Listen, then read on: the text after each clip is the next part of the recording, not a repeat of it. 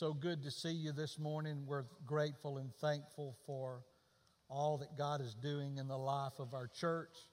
And I'm so grateful and thankful for the opportunity He has given me this morning to open up the Word of God and to preach the Word of God. And so we're, we're delighted to be able to do that. Acts chapter number two. Acts chapter number two is where we'll read from this morning as the Lord has placed this on my heart uh, to uh, look at uh, the first sermon that was preached after the day of Pentecost. So I'm preaching on this subject this morning with the help of the Holy Spirit gospel preaching. Gospel preaching. And we're going to look in verses 14 through 41. So there's a lot of verses here, and uh, but we're going to read those and with the help of the Holy Spirit preach uh, what God has put on my heart uh, Acts chapter number 2, verse number 14. And if you're able, a lot of verses, if you're not able, that's fine. But if you're able to stand, let's stand in honor and reverence the reading of the inspired, infallible, inerrant Word of God. Notice what the Bible says. Peter stood up with the eleven, raised his voice, and proclaimed to them, Fellow Jews and all you residents of Jerusalem, let this be known to you and pay attention to my words. For these people are not drunk, as you suppose, since it's only nine in the morning. On the contrary, this is what was spoken through the prophet Joel. And it will be in the last days, says God, that I will pour out my spirit on all people. Then your sons and your daughters will prophesy, your young men will see visions, and your old men will dream dreams. And I will even pour out my spirit on my servants in those days, both men and women, and they will prophesy. I will display wonders in the heaven above and signs on the earth below blood and fire and a cloud of smoke. The sun will be turned to darkness and the moon to blood before the great and glorious day of the Lord comes. Then everyone who calls on the name of the Lord will be saved. Fellow Israelites, listen to these words. This Jesus of Nazareth was a man attested to you by God with miracles, wonders, and signs that he did among you through him, just as you yourselves know. Though he was delivered up according to God's determined plan and foreknowledge. You used lawless people to nail him to a cross and kill him.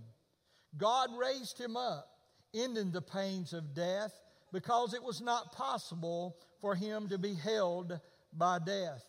For David says of him, I saw the Lord ever before me, because he is at my right hand, I will not be shaken. Therefore, my heart is glad and my tongue rejoices. Moreover, my flesh will rejoice in hope, because you will not abandon me in Hades or allow your Holy One to see decay. You have revealed the paths of life to me. You will fill me with gladness in your presence. Brothers and sisters, I can confidently speak to you about the patriarch David. He is both dead and buried, and his tomb is with us to this day. Since he was a prophet, he knew what God had sworn.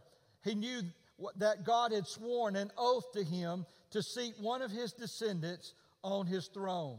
Seeing what was to come, he spoke concerning the resurrection of the Messiah.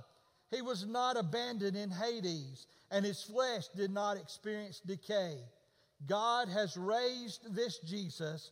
We are all witnesses of this. Therefore, since he has been exalted to the right hand of God and has received from the Father the promised Holy Spirit, he has poured out what you both see and hear. For it was not for it was not David who ascended into the heavens, but he himself says, The Lord declared to my Lord, Sit at my right hand until I make your enemies your footstool. Therefore, let all the house of Israel know with certainty that God has made this Jesus, whom you crucified, both Lord and Messiah. When they heard this, they were pierced to the heart and said to Peter and the rest of the apostles, Brothers, what should we do? Peter replied, Repent and be baptized, each of you, in the name of Jesus Christ for the, for the forgiveness of your sins, and you will receive the gift of the Holy Spirit. For the promise is for you and for your children, and for all who are far off, as many as the Lord our God will call. With many other words, he testified and strongly urged them, saying, Be saved from this corrupt generation. So those who accepted his message were baptized, and that day about 3,000 people were added to them. This is the word of the Lord. Thanks be unto God. You may be seated. As we come to Acts chapter number two, I want to set the context just a moment as we get into our verses as we're talking about gospel preaching this morning. After Jesus had suffered and died for our sins on the cross, he presented himself alive uh, to his followers by many convincing proofs. He appeared to them over a 40 day period and taught them concerning the kingdom of God. At the end of that 40 day period, he took them to a mountain in Galilee and he commanded them not to leave Jerusalem, but to wait for the promise of the Father. The promise was the coming of the Holy Spirit into their lives. Acts chapter 1, verse number 8, but you shall receive power. After that, the Holy Spirit is come upon you, and you shall be witnesses unto me in Jerusalem and in Judea and Samaria and to the ends of the earth.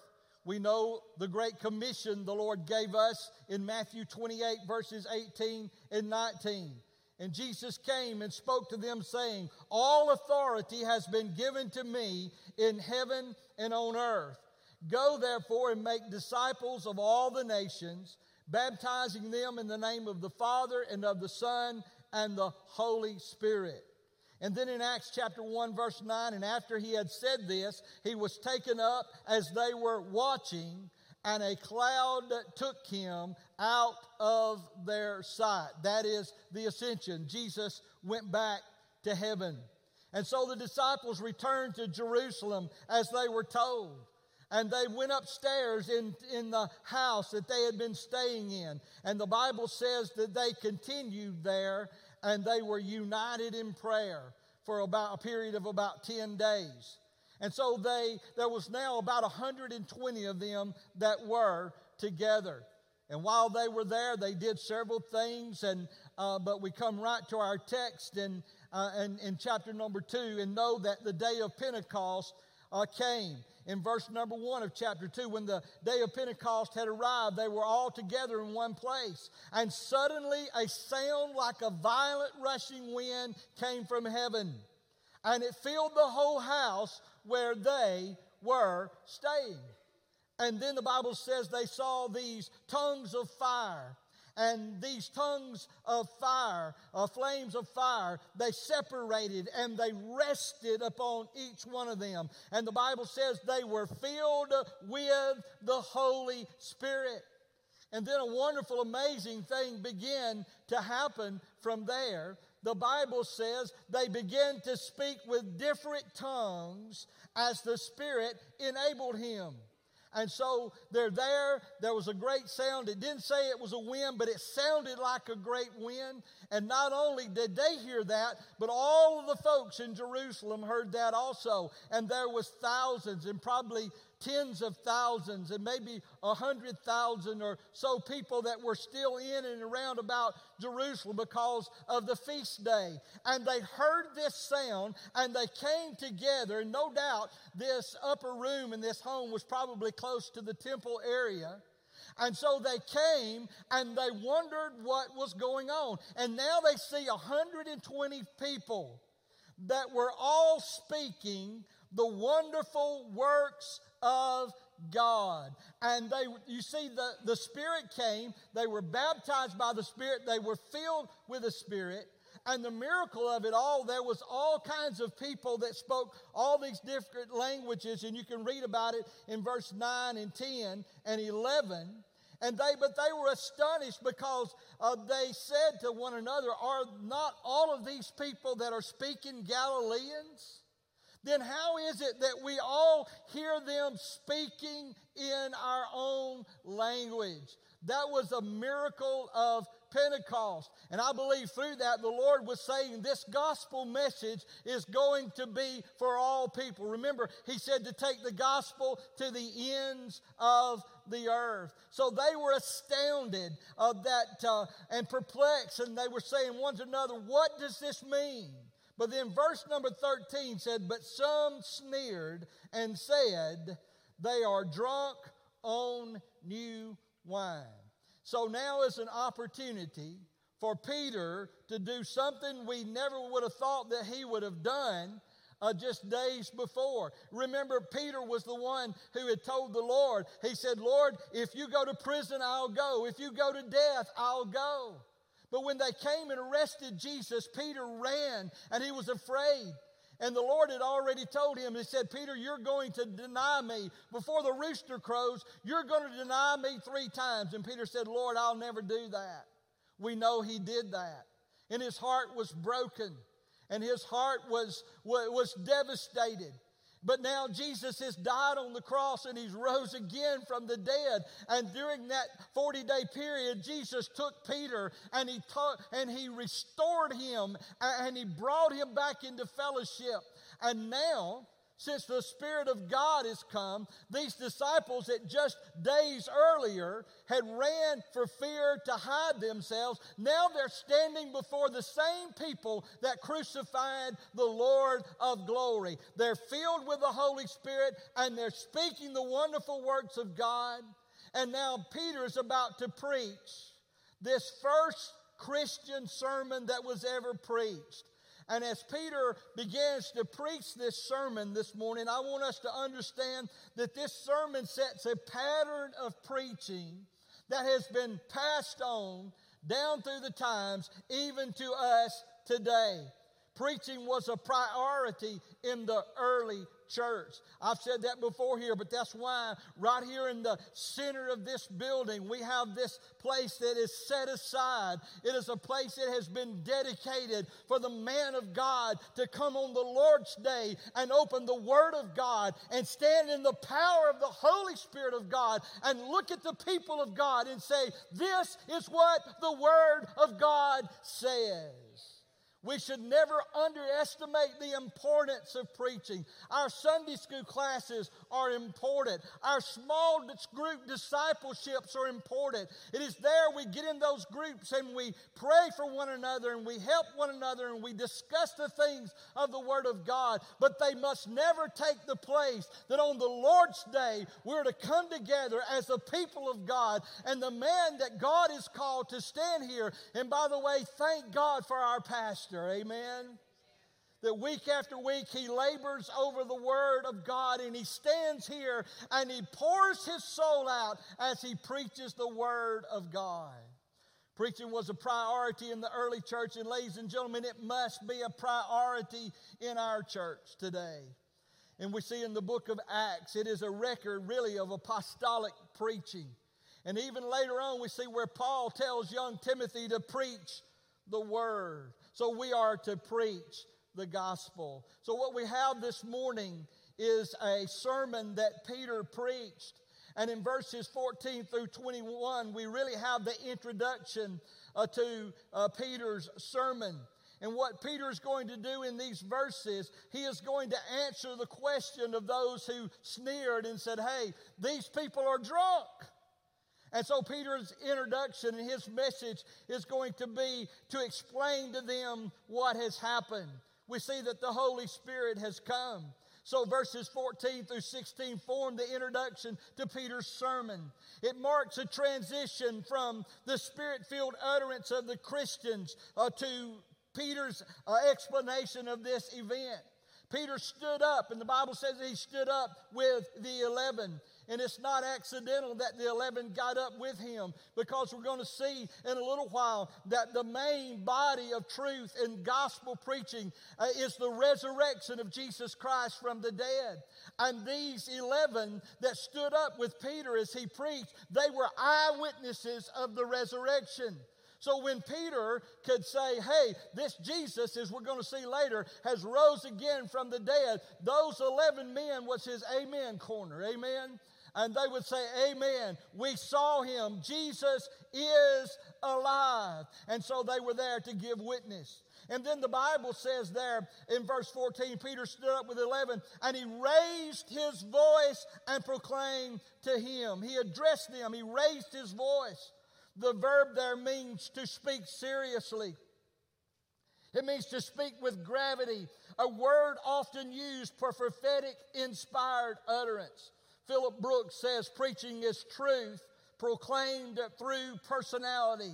It requires truth and it requires a man of God. Aren't you glad God's still calling men to preach the word of God?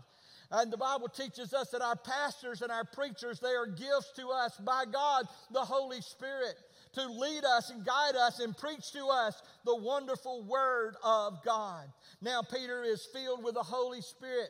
He's a spirit filled preacher and he's preaching. Peter is a Jew and he is preaching a message, message uh, to the Jews on a Jewish holiday, holiday and a holy day about the resurrection of, G, of the Jewish Messiah whom their nation had crucified and he answers their question and he says there in uh, verse 15 for these people are not drunk as you would suppose seeing it's only 9 in the morning you see uh, 9 a.m was the customary prayer time literally the third hour and the Jews would not even eat until the fourth hour. So Peter is saying, Hey, you guys know this. These people are not drunk. They've not even eaten yet. And then verse down in verse number 16, he says uh, that it this is what was spoken by the prophet Joel. And then he went into talking about the prophecy of Joel in the Old Testament. He said, This is the same Holy Spirit that Joel wrote about. He is here. And such an announcement that the Holy Spirit had come uh, would be incredible for these Jews. For in their minds, the Holy Spirit would only, uh, only uh, uh, be uh, evident in people's lives like, like Moses and like, uh, uh, like the other Old Testament prophets. And like David and all the prophets, and they read about how the Spirit of God rested upon them. You do know in the Old Testament economy, the Spirit of God came and He would rest upon a particular individual for and empower them for service. But later on, we can read in other places that from time to time, then the Holy Spirit would take His leave. Uh, you remember that, that one time the Holy Spirit was upon Saul, but then later the Spirit of God departed from him. When David prayed uh, uh, after his great sin with Bathsheba, he prayed a prayer that you and I will never have to pray. He prayed and he said, Take not your Holy Spirit from me. That was the Old Testament economy. In the New Testament economy, we understand that the Holy Spirit, Jesus said, I'm going to give you another comforter, even the Spirit of truth, and He will abide with you forever. He's not ever going to leave you nor forsake you. We'll never have to pray, Take not your Holy Spirit from me. And so now we find that Peter is saying this is the beginning of the prophecy. And I'm not going to spend a whole lot of time here this morning because as we look at and read about the prophecy of Joel, we know that he said in the last days that he would pour out his spirit. Listen, do you understand that the last days began when Jesus was lifted up from the earth in his glorified resurrection body and went back to heaven? That began the last days. Now, those early disciples, they believed that Jesus was coming again because he said, I am coming again. And they looked for him and they lived every day with a daily expectation that Jesus had come. But, ladies and gentlemen, I want to tell you today that now 2,000 years or better has passed and Jesus still has not come. The Bible never taught that the, that the coming of Jesus would be immediate, but that it would be imminent. Jesus is coming. So, what I wanted you to see today, if the last days began then, then I believe that you and I may be living in the latter days of the last days. And Jesus Christ is going to come, and He's coming in power and great glory. And a lot of the prophecy that Joel gave will not be fulfilled until He comes. We read about the blood, and we read about uh, the, uh, the darkness, and we read about all of those things that are going to happen. That is really apocalyptic things that are going to happen in the future.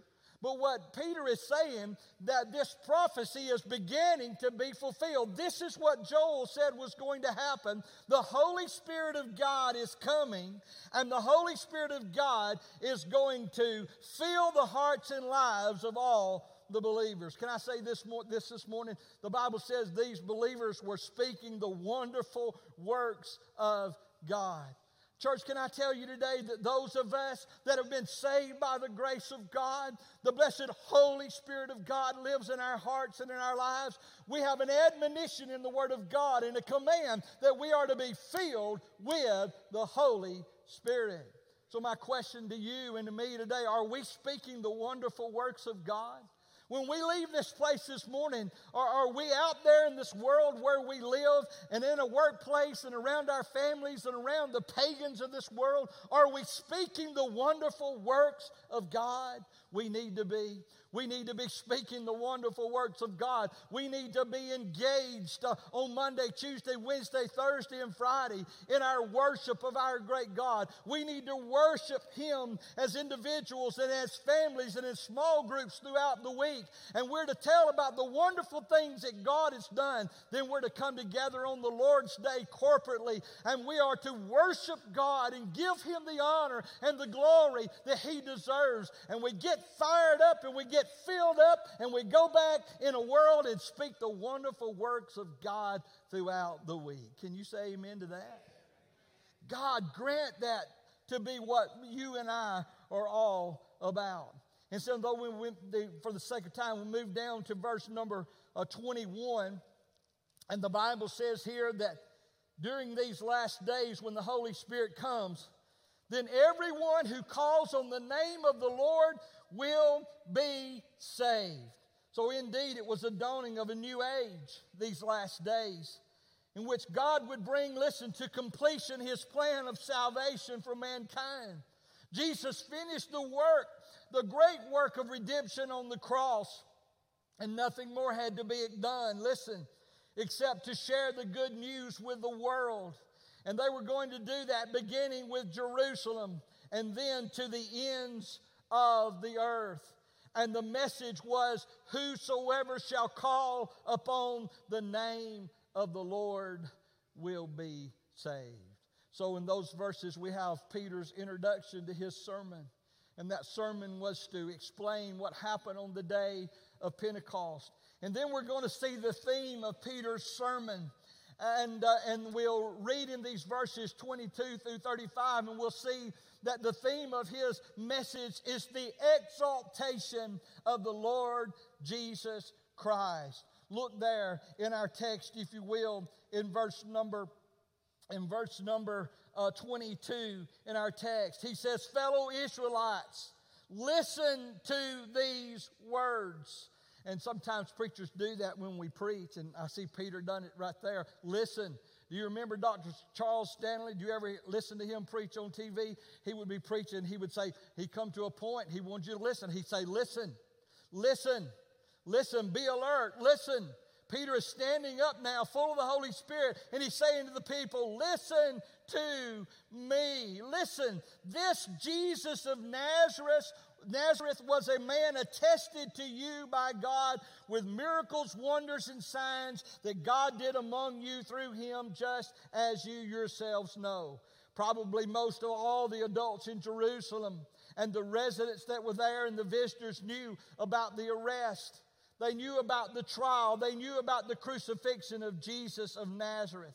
They had also heard the rumors of an official announcement that said his followers had stolen the body of Jesus just to make the people think that he had kept his word and been raised from the dead. So we see that Peter is about to stand up and, and, and preach, and, and this theme is the exaltation of the Lord Jesus Christ. And he is saying, You people should have known. You should have known about this Jesus and who he is. And he begins in the first part, the main body of this message, he begins to talk about the life of Jesus. And he's saying in verse 22 the proof that Jesus was God's appointed Messiah is seen in the miracles and signs and wonders he performed during his earthly ministry. The Old Testament talked about the Messiah that when he would come and how that the lame would walk and uh, the blind would, uh, uh, would see and, and, the, and the leper would be cleansed and the dead would be raised.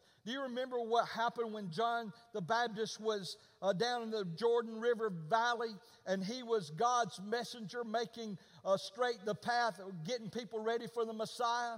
Do you remember what happened? He was down there and he was baptizing, and Jesus walked up and he looked and he said, Behold, the Lamb of God who takes away the sins of the world. And he baptized Jesus that day. And then the next day, they were still in that area, and John walks by, and Jesus is there. And John looked at some of his disciples and pointed and said, Behold, the Lamb of God who takes away the sins of the world. He declared, He said, This is the Messiah. This is the one that God has sent for us. Fast forward some time, I don't know how much time, but John has been arrested and he's in prison. and pretty soon they're going to cut his head off and he's going to die uh, a, a martyr's death. And so he's down and he's depressed like we all get. And some of his disciples came and said, This Jesus is doing this, that, and the other. And the same John it said, uh, said uh, Behold the Lamb of God. He sent his disciples and said, Go ask him. Go ask him, is he the one? Or should we look for another? You see, his circumstances clouded his mind and his vision. And they went back and told Jesus, and they said, Jesus, John has wanted us to ask, Are you the one, or should we look for another? Jesus didn't say but John should know better than that. I can't believe after he baptized me and said, Behold the Lamb of God, I can't believe that he's even asking that. But no, Jesus in his kindness knew that John knew the Word of God and he knew what the Messiah would do. And Jesus said, You go tell John that the blind are seeing, the lame are walking, the leper is cleansed, and the dead are raised. And they went back and they told John that. And I believe something filled his heart and in his life. And he says, I'm ready now. It doesn't matter. I'm ready because behold, the Lamb of God has come. Ladies and gentlemen, those Jews ought to have known that Jesus was the Lord of glory. But we see that by the very life that he lived, but then we see in verse number 23, if you look there, it says, Though he was delivered up according to God's determined plan and foreknowledge, God used lawless people to nail him to a cross and kill him. You see, far from seeing in Jesus God's designated Messiah, what did the Jews do? They rejected him and they gave him over to wicked men to be crucified. In all of this, however, a great mystery was according to God's plan and foreknowledge. You see, Peter, under the inspiration of the Holy Spirit, carefully balanced the elements of God's divine purposes and the human responsibility for the crucifixion of the Lord Jesus Christ. I would ask you, church, this morning who put Jesus on the cross? We know that Jesus died as a result of deliberate human decision made in the exercise of their God given freedom of choice. The Jewish crowd at Pentecost could not avoid their responsibility in the death of Jesus. They went to Pilate, they went to Herod, they went back to Pilate. and they said, We want this man crucified. They were guilty.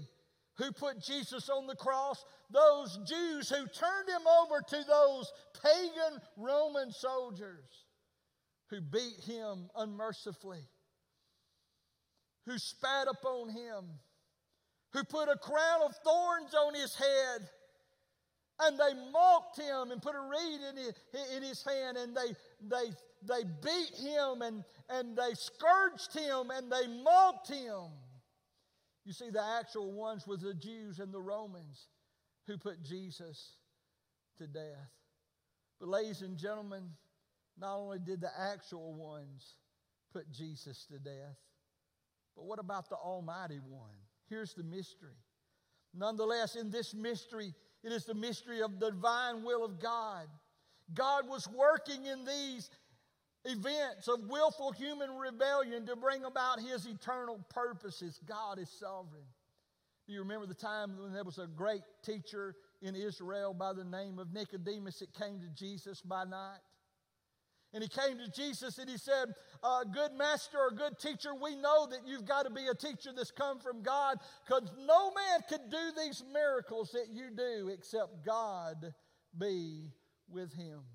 So Jesus is going to try to explain to this teacher of Israel what this thing was all about. And he said, Nicodemus, truly, truly, I say to you, except you be born again, you cannot see the kingdom of God. And Nicodemus was perplexed. And he said, I don't understand. Can a man who is old enter in again to his mother's womb and be born? And Jesus said, That which of the, is of the flesh is flesh, and that which is of the spirit is of the spirit. Marvel not, he said, that I say unto you, you must be born again. And then Jesus explained the mystery of the new birth and how it was a spiritual birth. Nicodemus still just could not quite understand. So we find the Lord Jesus takes him to an Old uh, Testament passage of Scripture to help him understand. And it was a time when Moses was leading the children of Israel through the wilderness, and they were murmuring, they were complaining uh, about their, uh, their state. And you remember because they murmured against God and they murmured against Moses, that God sent those fiery snakes into their camp, and the people were being bitten by the snakes, and they were dying. And the people came back to Moses and they said, Moses, you've got to pray for us. You've got to help us. These snakes, these snakes are biting us, and our children and our wives, our families, and our people, they're dying. And then we know Moses said, I tell you what you do. You go out and you make a serpent out of, out of brass. And you put it on a pole. And the brass was a symbol of judgment and the serpent a symbol of sin. And you put that brass serpent upon a pole, and you tell people when that snake is lifted up on that pole, if they will look at that, and they will be healed, they will be spared. And you see, now the Lord Jesus is going to remind uh, uh, Nicodemus about that. And he does in chapter number three of John, verse 14. And he says, As Moses lifted up the serpent in the wilderness, even so must the Son of Man be lifted up. You see, that, that serpent was a type of sin judged. And when Jesus Christ was lifted up on the cross of Calvary, he was there to take the wrath of Almighty God. He was there to take the judgment of my sin and your sin and the sin of all the world. And he said to Nicodemus, As Moses lifted up the serpent in the wilderness, even so must the Son of Man be lifted up. Listen, that whoever believes in him should not perish but have eternal life. For God so loved the world that he gave his only begotten Son, that whoever believes in him should not perish but have everlasting life. For God did not send his Son into the world to condemn the world, but that the world through him might be saved. Listen to verse 18. He who believes in him is not condemned, but he who uh, does not believe is condemned already because he has not believed in the name of the only begotten Son of God. Folks, only at the cross can we see God as He really is. We can read about God and we can think about God, but it's at the cross we see that our God is a God of grace and He's a God of mercy and He's a God who cares about His fallen souls. Only at the cross can we see God, who God really is. And listen, only at the cross can we see who we really are. You see, you may think you're pretty good and you may think I've got it all together. There's a lot of people believe that as long as their good outweighs their bad, that everything's going to be all right in the end. They feel like God's got scales, and when you get to stand before God and, and you're weighed in the balances, if your good outweighs your bad, God's going to say, okay, your good's better than your bad, come on in.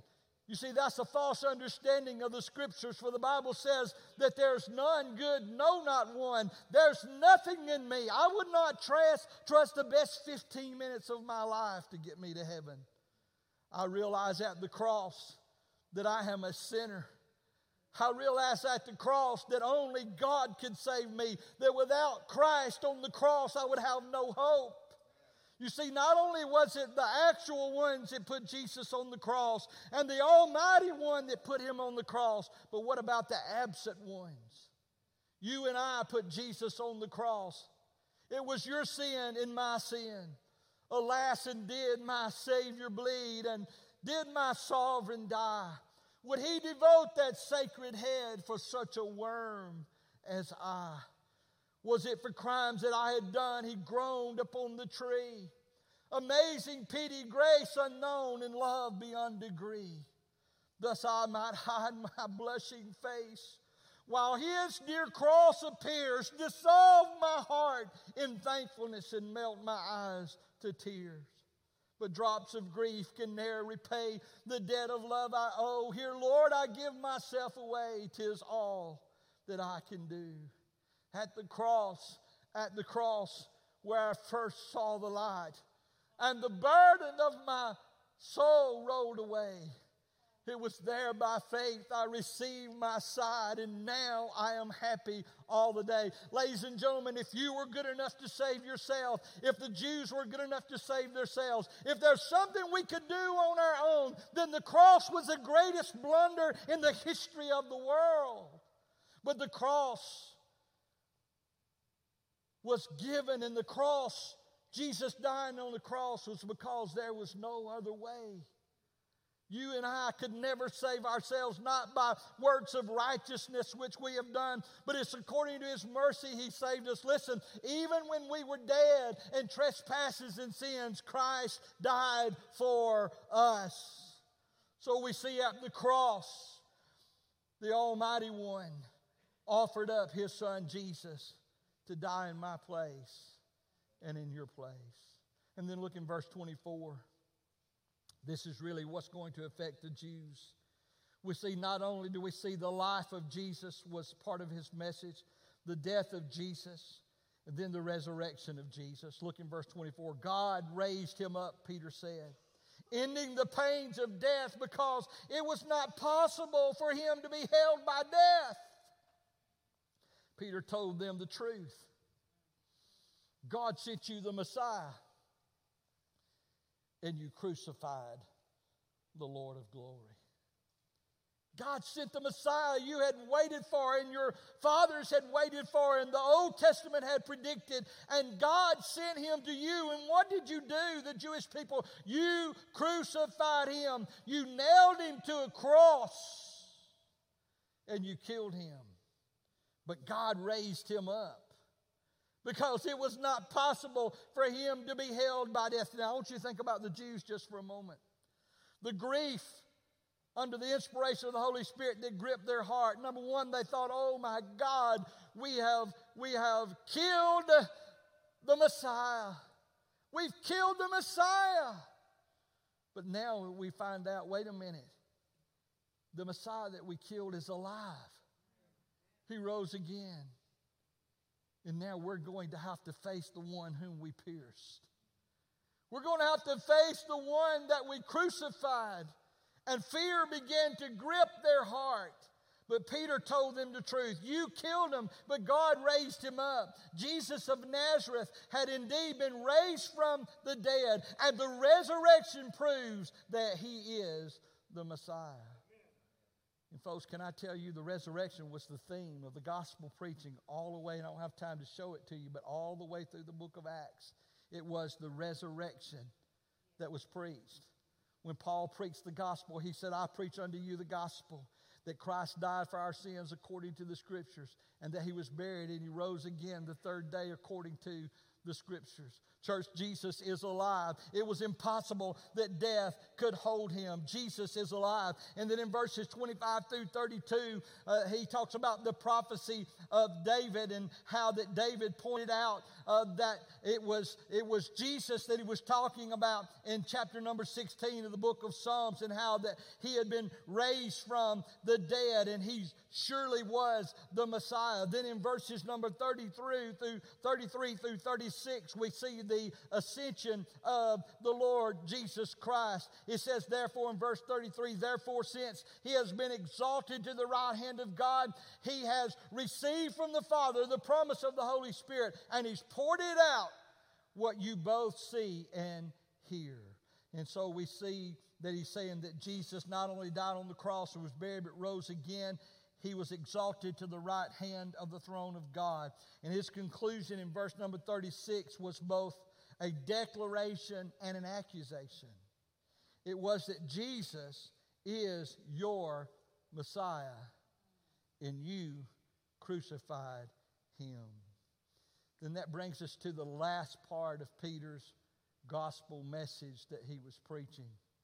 And we see the exhortation of Peter's sermon. He gives an appeal. Look in verse number 37. It says, When they heard this, they were pierced to the heart and said to Peter and the rest of the apostles, Brothers, what should we do? They were convicted of the sin. The verb cut there means to strike, it means to prick, violently. It means to stun. It is the convicting work of the Holy Spirit of God. And is that not what Jesus said the Holy Spirit would do when He came? In John 16, Jesus says, when He comes, He will convict the world about sin. He will, uh, he will convict the world about sin and righteousness and judgment, about sin because they do not believe in me, about righteousness because I'm going to the Father and you will no longer see me, and about judgment because because the ruler of this world has been judged. Conviction. Conviction. Folks, can I tell you something? You can't get saved without being convicted. Conversion is the offspring of conviction. August 1972, Pleasant Hill Baptist Church, Highway 9, Cleveland County. Clonnie Williams, the man of God, stood behind that sacred desk and he preached the gospel. And the very first time that I remember, I was convicted as a 10 year old boy. And I realized that I was a sinner. I was a, you said, what kind of sin could a 10 year old boy? No, I, I didn't have a testimony about all the wicked things that I'd done in this world. But I knew in my heart that I was a sinner. My heart was black with sin. I knew that I was a sinner. I knew I had sinned and fall short of the glory of God. But that day I was convicted of my sins. And I stepped out behind that pew and I walked to the front of that church. And that day I put my trust in Jesus Christ. I say it like this I gave Clonnie Williams my hand, and I gave Jesus my heart. I was saved. And, folks, I've never got over it, but I was convicted. It takes the convicting power. You wouldn't even know you need to be saved without the Holy Spirit. But Jesus said when the Spirit of God comes, He's going to convict the world. He's going to convict the world. And that's what happens. Peter preached this sermon, and they were cut to the heart. They were struck deep into their heart with the convicting power of the Holy Spirit. And they said, Oh, dear God, what can we do. They were convicted about their sins. And then in verse 38, he told them what they had to do. Peter's answer was right to the point. He said, You are to repent. Did you see that in verse number 38? Did you see that? Where he says, Peter replied, Repent and be baptized, each of you, in the name of Jesus Christ for the, for the forgiveness of your sins, and you'll receive the gift of the Holy Spirit. The verb there, change, repent, it means, it means it's a change of your outlook. It's a change of heart. It's a, the reverse direction of your life. It's 180 degrees. In other words, I'm going this way in my sin. And to repent means I turn and I go the other way. I've turned away from my sin and I've turned away from myself. God the Holy Spirit showed me that I was sinner. He, uh, he a sinner and that I couldn't save myself. And He gave me grace to turn around and walk the other direction and to put my trust in Christ alone. And I had a change of heart and a change of direction in my life. You see, the Jews had rejected Jesus. Now they must turn and do a 180 and they must trust him. I want you to see this and then we're going to pray. The connection of baptism with the forgiveness of sins in verse 38 has confused a lot of people. It's often been a matter of controversy. A literal rendering of this verse runs like this Repent and let each of you be baptized in the name of Jesus Christ for the forgiveness of sins. The disputed word here is, is the word that we have for, and the word there is eis, which could, and it has many different interpretations. Eis could indicate purpose and thus be taken to mean that baptism is a prerequisite for the forgiveness of sins. A lot of people believe that. They believe that you are to repent, and but you're not really saved until you're baptized. And um, but is that what the Bible is teaching here? You see, there's ample evidence in the New Testament, however, that that word eis can also mean on the ground of, on the basis of, and it has been translated in other parts of the Bible because of which would indicate the opposite relationship that the forgiveness of sins is the basis, it is the grounds for being baptized. So, a literal rendering could be like this, and I believe it is Repent and let each one of you be baptized in the name of Jesus Christ because of the forgiveness of your sins. You see, that's what we believe, and that's what the Bible teaches. Why? Because nowhere else. You have to compare Scripture with Scripture. And it's more significant to realize that the usual connection of forgiveness of sins in Luke's writings in the book of Luke and in the, in the book of Acts, that, that a connection with forgiveness of sins is always with repentance and not with baptism at all. In fact, no other passage in the book of Acts is baptism presented as bringing about the forgiveness of sins because it's don't. You, you hear our pastors when they go in this water say, hey, there's nothing in the water. Well, that's not always true if you baptize in some of the places that I've baptized in. Sometimes there's something in the water. Bethsaida Baptist Church back in the 90s, there was a young lady that received Jesus as her personal Lord and Savior. And I was going to baptize her on Sunday morning. And she was about this tall and pretty stocky built. And there we had well water. And you'd run that water in there, and it was about the color of those chairs you're sitting in. But pretty soon it would begin to lighten up because all that color of those chairs it, it sank to the bottom. So we got in there, and, and she's taller, and I said, I tell you what we're going to do. We're going to, I'm going to say a few words, I'm going to pray, and I'm going to say, I baptize you in the name of the Father, and the Son, and the Holy Spirit. And when I do that, your hands are like this. I've got your hands. I've, I've, I'm going to hold your nose for you. And what I want you to do is I want you to bend your knees And when you're going to go down in the water, and then I'm going to take you under the water, and then I'm going to get you up. Well, I said, I baptize you in the name of the Father and the Son and the Holy Spirit. Instead of bending her knees and, and being limber, she, she stiffened up. And so I'm trying to get her down just like I would a tree in the water. And whatever, whatever sank to the bottom of that baptistry was like ice to stand on. And her feet went up like that. Her head went to the bottom of the baptistry. She was kicking, and all they could see in the congregation was her legs going like this. And I'm fighting to do everything I can do to save this woman's life. She's drowning. And I'm wet from head to toe. And I finally get her up. And the whole congregation that was laying over in the pews laughing. There was not a sacred thing about that baptism.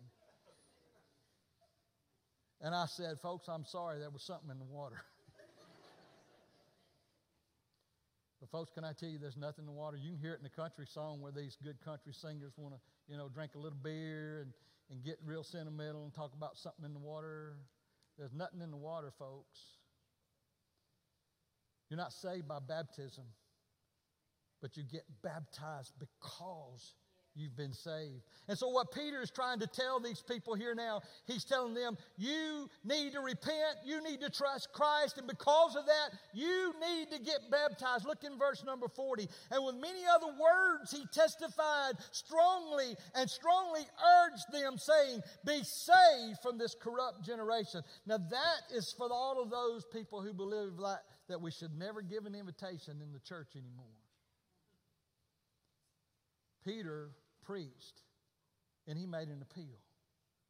And not only did he make an appeal, but the Bible says he strongly urged them to get their hearts to Christ. 3,000 people were baptized or saved and baptized, displaying their identification with Christ. And this group of people immediately joined the fellowship of the believers. Wasn't that a wonderful thing? 3,000 souls were saved. And so we come to this part after preaching the gospel message in Luke chapter number 2. They're coming to get a verse of invitation song this morning. And our elders are going to join us down front here, our pastors. And the appeal, Peter made an appeal, and I'm going to make an appeal this morning with the help of God the Holy Spirit. And I would ask you to listen to me, as Peter said, listen, brethren, listen. And my appeal to you and my question to you, first of all, is twofold this morning. Have you come to the place in your spiritual life to where you know for certain that you will go to heaven when you die? Some of you are saying, Preacher, I'm trying to do my best. I hope one day that I go to heaven. If you're trying to do your best, I'm telling you, you won't go to heaven. Not by works of righteousness that we have done, but according to his mercy, he has saved us with the washing of regeneration and renewing of the Holy Spirit. For by grace are you saved through faith, and that not of yourselves. It's the gift of God, not of works, lest any man should boast. For by grace you have been saved through faith. Through faith. If you're hoping you're going to heaven, then you're not going. The only Bible, only salvation in the Bible is a know-so salvation. And the only way a man, or woman, a boy, and girl can be saved is repenting of their sins. In Romans 10, 9 and 10, because if you confess with your mouth that Jesus is Lord and believe in your heart that God raised him from the dead, you will be saved. For the heart one believes and is justified, and with the mouth one confesses and is saved. Romans 10 13, for whoever calls on the name of the Lord will be saved. If you don't know that you're saved this morning, in just a moment on the first verse of this song, this first word of this song, would you get up? Would you come tell one of our pastors, I'll be here. Would you come and say, I need to get that settled? I need Peter strongly urged them, I strongly urge you, do not leave this place today if you're not saved. I said the appeal was twofold. We talked about baptism, so I'm going to say this. Have you been baptized since you believed? Some of you have put your trust in Christ, but you've never been baptized. And you're just kind of meandering around. I don't know what you're waiting on, but the Bible says they that believe were gladly baptized. Some of you were baptized as a little child. And then later on in your young adult life, you got saved. But you told yourself, I've already been baptized, and it don't matter. Because really, the only thing that matters is that I'm saved and going to heaven. Well, my question to you tonight, today is Does it not matter? If Jesus says baptizing them in the name of the Father and Son and Holy Spirit, baptism comes after your belief. See, some of you are disobedient. You're living a life of disobedience because you've not been scripturally baptized since you've been saved. Preacher, what I need to do, I've been convicted about that already. Just get out of you behind that chair and come tell one of these elders. My baptism's not in order. And I want to talk to somebody about getting my baptism in order. Let's stand all over this house. We're going to sing, and I strongly urge you to do whatever the Holy Spirit leads you to do. Would you come and pray right now? Thank you for watching or listening to one of our sermons. We would love to have the opportunity to connect with you one on one. We are not a perfect church, but we are a joyful church, and we want to help you increase your joy in Christ. We would love for you to come and worship with us one day soon. You'll be able to find information about our worship services, about who we are, what we believe, what we do, what we're hoping to accomplish on our website at ironcity.org. And we would invite you to go and to check out all the information there. We look forward to seeing you soon.